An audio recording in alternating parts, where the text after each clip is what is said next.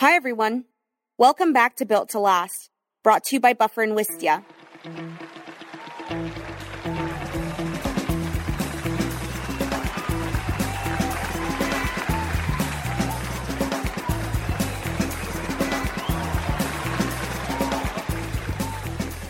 For today's most successful brands, social media isn't just about publishing, it's about connection. Social media has empowered brands of all sizes to build strong communities of fans that care about what they have to say. And this really matters because when consumers truly care about your brand, they keep coming back over and over again. But how do you go from having an Instagram or Twitter account to building an audience and creating a sense of community and connection across that audience? In this episode, two time Webby Award winning content and social media director Madison Utendahl will be breaking down her approach to social media strategy. Madison will be sharing the ins and outs of storytelling, how to build a community of fans, the metrics your brand should be measuring, the art of creating content that stands out, and much, much more. This is an incredible opportunity to learn from one of the industry's best storytellers and creatives. Here's Madison. My name is Madison Utendahl. I am a born and raised New Yorker and the founder of Utendahl Creative. We are a branding, content, and social media storytelling agency. So, I actually have an unconventional path when it comes to being in the marketing space. I started my career in film and TV. I was a passionate screenwriter and a producer. I worked for HBO for Last Week Tonight with John Oliver. Um, then I went over to Refinery 29 and was on Piera Gelardi, who's the uh, co-founder and executive creative director's team, and did a series of video content while I was there. And really working for Piera and working for John gave me an incredibly strong sense of how you can take even the world's most difficult subject matters and add layers of satire or wit or being clever and tell unique stories that really were compelling and interesting to an audience. And I realized if I could do this with film and TV, why isn't this being done with marketing? Why are we looking at marketing with such a heavy, you know, buy this now mentality, the sense of urgency and immediacy, when we know from the history of film and TV and its success that stories are really what make people loyal consumers, right? We love these movies that we've seen over and over and over again because they have a narrative arc, because they have protagonists, because there's a hero's journey there. And I decided, well, if I could do this with film and TV, why don't I try this with a different medium? And that's when I really got into storytelling on social. And, you know, it wasn't a blink. I didn't just wake up here one day and have this company. It's been a long journey, but uh, an exciting one. I believe that like some of the most important facets of storytelling stem with three different verticals. One is do you have a protagonist? And the protagonist can be an individual, it can be a subject matter, it can be a name, something that your consumer can attach themselves to is there a beginning, middle, and end, right? What is the hero's journey? How are we following this protagonist? And last but not least, what are the emotional tenets that as a consumer you can connect to with your protagonist? And that is traditional when it comes to any sort of film and television entity and project. But for marketing and with brands, so many of them don't realize that they have to think of their own brands and themselves, even as founders, as these protagonists in these stories. It's much easier to want to be a part of something when you can emotionally connect yourself to something. So, for example, a brand that has a passionate founder at the forefront, as a consumer, you say to yourself, well, why not? Why wouldn't I want to learn more about this individual story? Because you can see yourself in them. So having those three things, in my opinion, is one of the most important facets of building a strong brand and telling the story. And taking a more traditional approach is necessary in order to do something unique. If you're starting with a blank slate, my suggestion is to get back to the emotional narrative and your why. So, for example, why as a founder have you decided to build this brand? And what are the emotional reasons that propelled you and were the catalyst for you to build the brand? Whether or not you believe it or think it, there are many reasons emotionally why we create products. Yes, there is an ROI and end goal that you have in mind, but what was the deficit in society that you felt existed that needed to be filled by the product that you were making? I once had someone ask me this question, and it was for a light bulb company. And they said to me, Well, what are the emotional tenets behind light bulbs? And I asked them, I said, Well, why do you need a light bulb? You need the light bulb to be able to see And when you can see, how do you feel? Right? You feel a sense of clarity, security, safety, comfort. There are so many tenants that can be pulled from why someone needs a light bulb and why a light bulb company needs to exist in this world. I strongly believe that every single product and brand has emotional tenants that you can extract, but you have to be able to be vulnerable and get to your why and confront sometimes the maybe overwhelming emotions that you associate with why you're creating this product that you don't think people would really relate to, but are absolutely crucial in order to develop your brand story. I believe that once you figure out your why, it's important to think about what are the pillars of the brand that each piece of content that I create should ladder back up to. Your pillars should be broad. It should be all encompassing. So examples that I can give is that for a brand like Judy, which is an emergency preparedness company that my team and I do the creative for, pillars for them are education, community, and product right? So when we come up with content, we think about the emotional tenets and the why, and we ask ourselves, how can that piece of content ladder up to one of these pillars? So, for example, if Judy's purpose, which it is, is to provide emergency preparedness access to everyone, then an opportunity for an emotional but yet educational approach, right? Because education is one of the pillars, is saying, creating an infographic of some form of how to practice breathing exercises if you're experiencing a natural disaster, right? That taps into comfort, that taps into safety, but it's also educational because it's giving you tangible tips to help you be able to navigate a difficult situation. I believe that content is crucial to building community around brands, especially because the metrics to which we should be valuing success is starting to pivot drastically. What I mean by that is that previously content really was measured on comments, likes, and follower count. So what that means is in order to be actually creating content that's resonating with a meaningful group, you need to be thinking about your saves and shares. And I don't know about you, but for me personally, when I'm saving content or sharing content, there is something deeply personal that I must feel connected to in order for me to take that step, right? There is something that I find funny or beautiful or interesting or educational. And therefore, I'm going to save it and share it so that I can go back to it at a later date.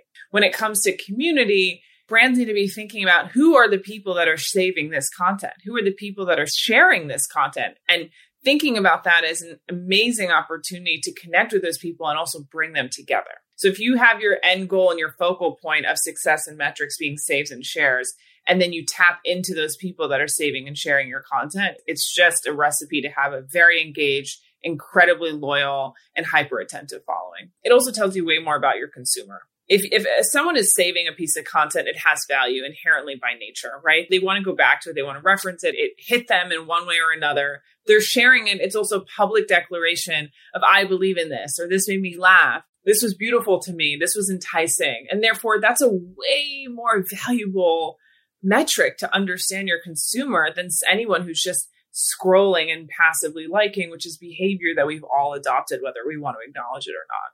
When a consumer is sharing content, it is a public declaration of a value system, or it's a public declaration of interest, or it's a public declaration of personal investment when someone shares something publicly, it's saying, I believe in this, I consume this, I like this, this has value to me. It is a huge mistake for brands to not look at shares as an opportunity to gain loyalty and to understand their consumer. I really strongly believe that, especially now, when people are perhaps not 100% certain of how they can deliver their messages and what they want to say by sharing on social and adding these posts directly to their story is almost this like polite yet forward way of speaking their values. And the same comes for brand building. When you share a product that you like on your social channels, whether it's in your direct messages or on your Instagram stories, you are making a public statement that you really value this product or that you think this is really cool. And I think we can't underestimate the importance of that social currency. The ways that in which you can bring community members into your content strategy, it can go in a multitude of ways. But one way that is we know works, is proven success, is through some form of gifting, right? If you're trying to aggregate UGC content, providing your audience or loyal consumers with opportunities to create content for your product unpaid or paid, depending on, you know, what kind of budgets you're working with, is a great way to aggregate content. And it's a great way to ensure that you are getting an influx of content that even features your brand.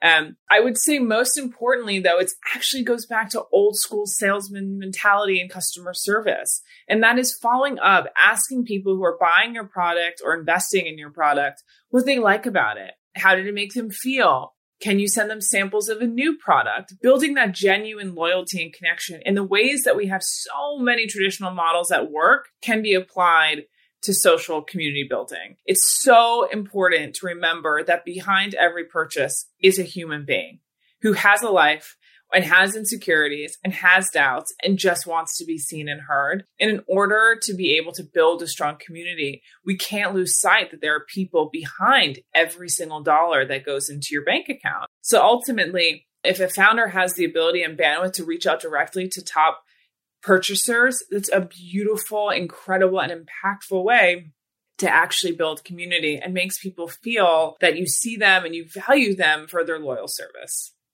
I believe that feedback from your community is crucial or should be crucial if possible to understand where you need to be putting your investments and what product SKUs you need to be thinking about in the future. Um, reason being is that it's a waste of money if you're starting to build something or creating a product that no one is actually invested in.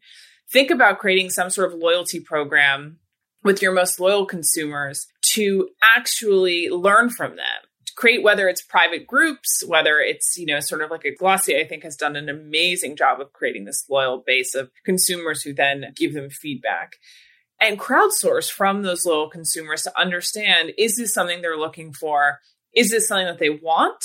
And if not, what are they interested in consuming themselves? And ultimately, if you do have a loyal community and you create products according to what their interests are, it's a metric for huge success.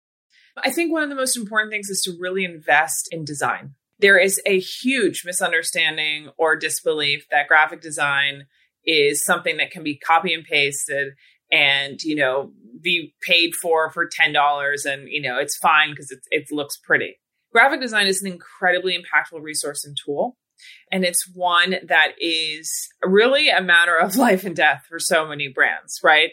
Intentionality is one thing execution is another you can have a great post that the intention is to be educational and informative. But if the execution is not superior, is not clear and concise and beautifully done, then you've lost that opportunity. So, in order to transition your why into it being understood, you have to invest where it actually matters, investing in great creative talent, finding people who are excellent graphic designers who can translate your whys into beautifully designed infographic posts and mantras and, and anything that has graphic elements to it is a massive, massive opportunity and definitely a great first step if you can in making a difference and making sure your messages are very clear and seen. I believe that quality wins over quantity any day. It is more impactful to have three posts a week that are beautifully done, thoughtful, intentional, informative than it is to have seven posts in a week that look haphazard and a mess. Taking the time to create beautiful content and letting that project marinate so that it can be the best that it can be is really important. Also, recognizing if you are not a news company, don't put so much pressure on yourself to respond immediately to everything that happens in the world. Be thoughtful. Recognize that you're a small brand. Recognize that you have you don't have the same resources as these as a refinery 29 has right? So therefore don't put the pressure on yourself to respond within 30 minutes to a global crisis. Take the time to do it in a way that is true to your brand and invest in the quality of that piece of content versus just putting something out there to be out there. Now there are ways to systematize this so that it can be done in a more faster concise and then true to your brand way and that is through templates. So templatizing content ahead of time. So saying to yourself, what are infographic templates? What are quote templates? What are um, educational piece of content templates? And then giving yourself the permission to use those templates when they're necessary. Um, also, if you can, really try to calendarize your content and think about planning content one to two weeks out if possible. Now, that might seem overwhelming, but if you have pre designed templates, it should be a matter of color rotation, typography rotation, and text, and therefore should give you the opportunity to be able to plan that far ahead. I strongly suggest creating some form of a social media brand book. Think of it as a toolkit that is a series of creative guardrails so that no matter what or who is managing your account, there's consistency in aesthetic and type. Have a list of words that are on brand or off brand. Have mood board examples that are on brand and off brand. Give whoever is managing your account as much opportunity as possible to have guidelines and guardrails as to how they create content. You can systematize every part of social media if you create documentation that provides the same level of guidance as you would if you were handing off a brand book to a new agency or to a new newsletter designer. Social media requires that same level of detail and efficiency. And there's a huge misconception about that, oftentimes because we all have access to social channels. We all think we know how to use them. And therefore, we don't create the same structures and, and processes as we would for other facets of our businesses. But ultimately, it requires the same level of detail and attention as if you were designing a massive campaign that was living on a billboard. Not only are we living in times where people are physically isolated, there is deep emotional isolation because we have been existing in a space that's so heavily digitized. And there's an opportunity for brands to bring people together in ways that are very important and crucial to our happiness and our oxytocin levels. And it means creating environments that are introducing like minded people or actually bringing up conversation topics that might be difficult to discuss and being that facilitator to engage in those conversations.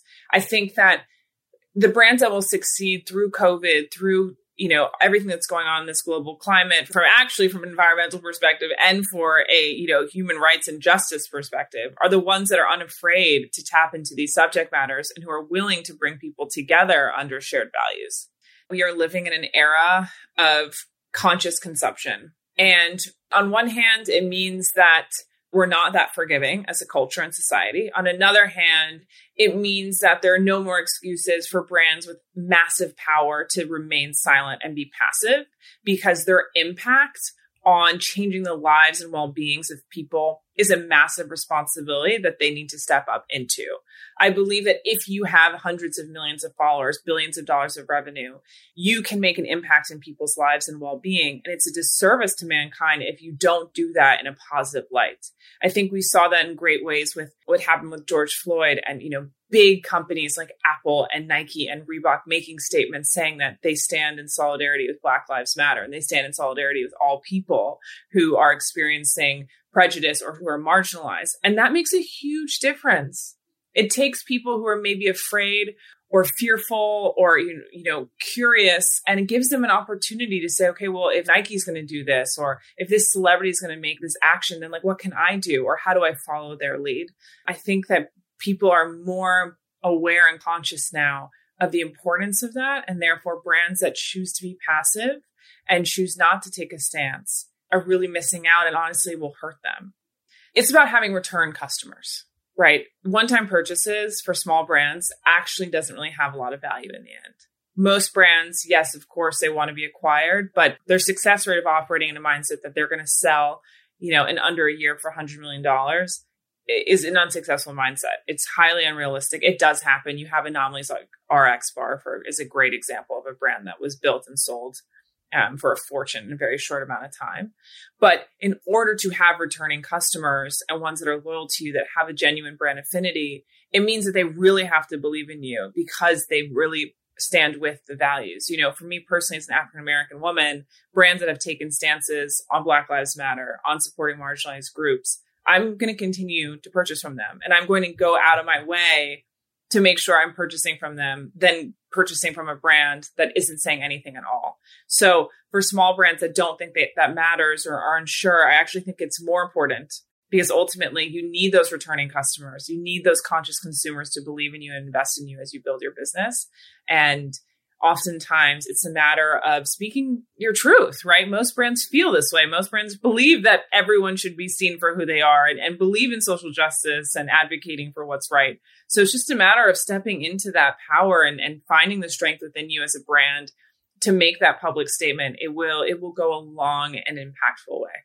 You have to be agile and flexible with social and recognize that it is constantly changing And brands that are going to succeed are ones that are able to pivot and adapt and evolve according to the, the world that we're living in. Great example is with everything going on with COVID, influencers that are posting photos of them on the beach in their bikinis or you know fashion bloggers just strolling down the street with no masks that content would have worked maybe 6 months ago and now it's not performing even close to the way that it used to because of the day and age that we're living in. So one has to have the ability to be flexible and adapt and pivot by nature of success for this platform. A tangible tip could be just to every quarter evaluate the types of content that you've been creating and putting out into the world, assessing and saying to yourself, is this worth continuing? How do we pivot and make this exciting again for the next quarter? And in what capacity do we have to make these adjustments? again pulling back the TV and film analogy, but I would look at every quarter almost like a season for your brand. What are we doing for next season? Obviously, there are characters that are going to continue on to season two were in season one, but they're going to change and they're going to evolve, right? Because in order to be captivating and interesting and exciting to our viewer, there has to be a new storyline. And that's how we need to be thinking about social content as well. What is happening in Q1? How does that play into Q2? What is the evolution of this character or this franchise or this type piece of content that we're putting out? And how do we make sure that our viewer and our audience is still interested and hooked by the constant evolution?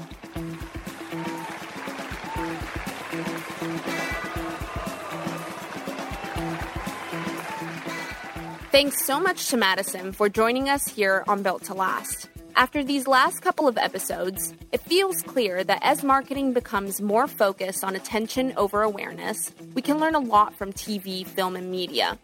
I love Madison's closing note. The concept of looking at every quarter like a TV season for your brand feels incredibly powerful. The world moves so fast, and though your brand vision and mission might stay the same each quarter, the way you tell your story should evolve and change over time to keep your audience engaged. In the next episode, we're joined by Recess founder Benjamin Witte and Nick Sharma, an advisor to some of the fastest growing brands in commerce. Benjamin and Nick will be having an unscripted conversation on building brands, content strategies, and crafting content that stands out on social feeds. Catch you next episode.